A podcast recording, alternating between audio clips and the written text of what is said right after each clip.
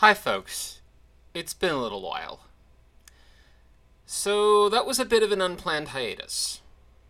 Long story short, the Japanese government's ban on foreigners entering, but not nationals leaving, the country, after a brief moment of starting to ease the nearly two year old ban, was devastating to my morale because it impacted not only me, but also a lot of colleagues. Follow the link in the blog post to learn more. With my morale crushed, getting just about anything done, let alone the podcast, got incredibly hard, and a lot fell by the wayside. But this past week, I've been doing a bit of a hard reset, if you will, trying to get back into my usual swing of things. This episode is not recorded before a live Twitch audience because I'm not feeling ready to do so just yet. I need to find my balance first. I will return to recording on Twitch and our usual historic folklore theme for this season, hopefully next week. Meanwhile, my love to you all, and thank you for your support over Twitch, Patreon, and elsewhere at Riverside Wings. Thank you for being the wind beneath my wings.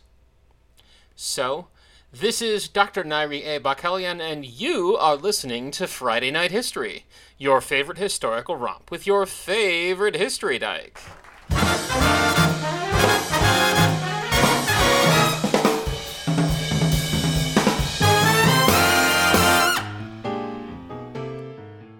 Number 43, Season 2, Episode 10 of Friday Night History. Yamakawa Kenjiro wins. Today's topic is an initial revision of an old thread from before the podcast launched. The central figure in the story today is Dr. Yamakawa Kenjiro, 1854 to 1931, who was a physicist, educator, and political figure and also a historian. And yes, he casually blackmailed the imperial court over history, as we'll see. You know how sometimes in history there are families that seem to be full of nothing but badasses? That's what we're dealing with this week in talking about the Yamakawa family of Aizu. It was a high ranking family of vassals in service to House Matsudaira of Aizu, the Tokugawa shogun's northernmost cousin. You might remember another episode where we talked about Yamakawa Okura, the general who danced his army through the siege of Aizu in 1868, but he was just the eldest sibling in the generation. His younger sister, Sutematsu, was the first Japanese Vassar alumna, and another sister, Futaba, was tutor to Empress Shoken, the Meiji Emperor's consort. And Kenjiro, youngest brother, had a long and illustrious career of his own.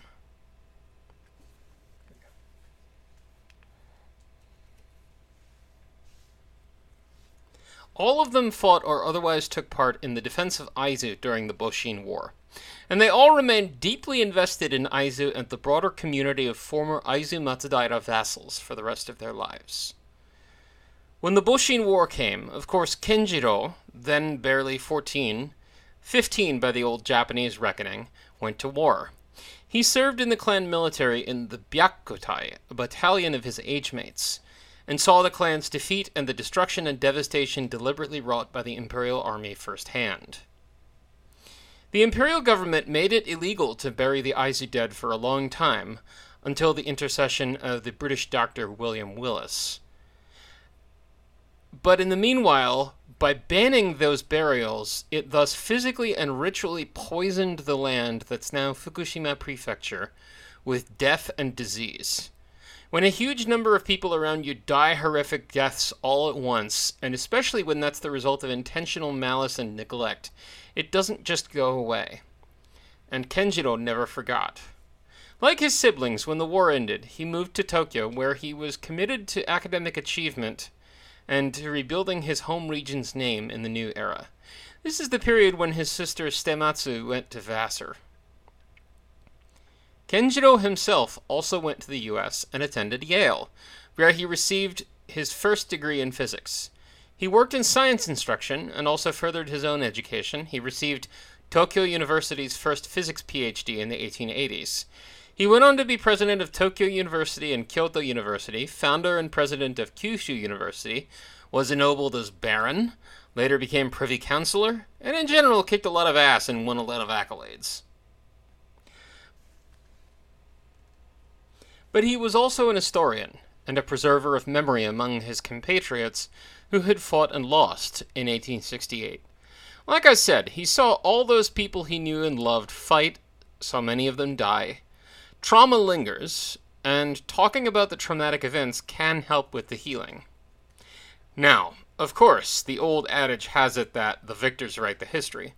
Well, the guys who'd co opted the Emperor formed the Imperial Army and used the Emperor to endorse their campaign of wrecking northern Honshu had become dukes and counts and had all kinds of highfalutin titles in the new era. According to them, Aizu and the rest of the North were traitors to the throne, and the language they used insinuated that they were also less than, less smart, less loyal, even less human than people in the rest of Japan. To this day, Northerners are portrayed as hicks. The victors even had a saying Shirakawa Ihoku Isan Hyakumon. North of Shirakawa, a mountain's worth a hundred coppers. Loosely translated, Northern Honshu is worthless, is what that means. Now, by the Meiji era, the Yamakawa family worked as advisors to their former lord's family. It was a symbol of the old samurai community of Aizu, after all, and Aizu as it was reborn post 1868 as part of Fukushima Prefecture.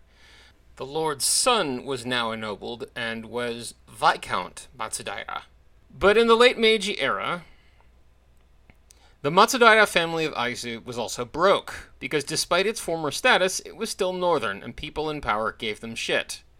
So Kenjiro and his brother Okura, now called Hiroshi, collected primary documents and coordinated with other surviving ex samurai from Aizu to aggregate more of them, along with survivor testimonies. As advisors to the Matsudaira family, they also had access to documents given to the 1860s era lord, Matsudaira Katamori, by Komei, the reigning Emperor Meiji's father. These documents praised the Matsudaira family's loyalty to the throne and the service of the Matsudaira family's vassals as being exemplary.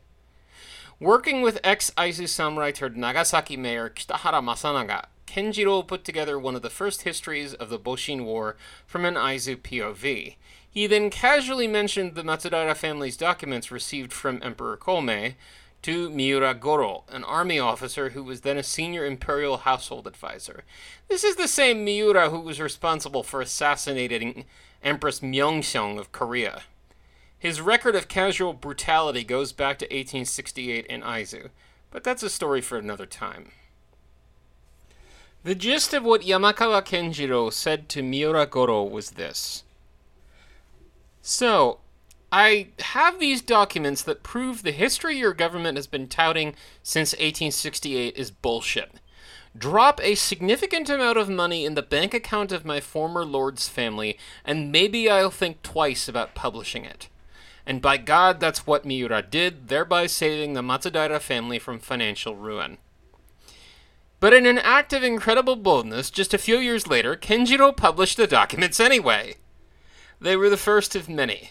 For the rest of his life, he was at the forefront of releasing one book after another, which told the story of the Boshin War from a northern perspective, as well as assisting in the editing of others chronologies, biographical sketches, rosters, reproduced primary sources, and more.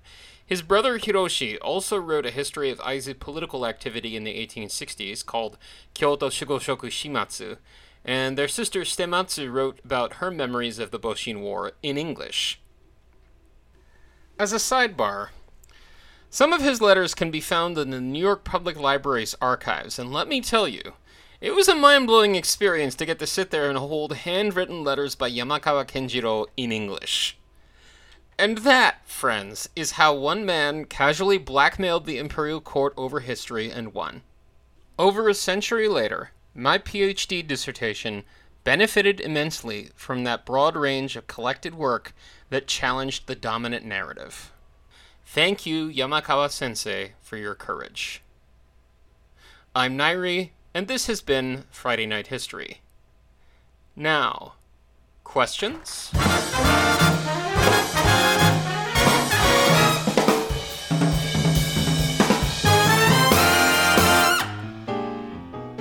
And that's a wrap for this week. Friday Night History is a weekly historical romp. with me, your favorite history doc, Dr. Nyri A. Bakkalian. Our theme is Bugle Blue, written by Craig Friedrich, performed by the U.S. Army Blues, and available royalty-free at pixabay.com slash music. This podcast is made possible by listeners like you. Support this and future episodes by subscribing on Twitch and Patreon at Riverside Wings. And remember, who you are and what lights your fire is worth fighting for.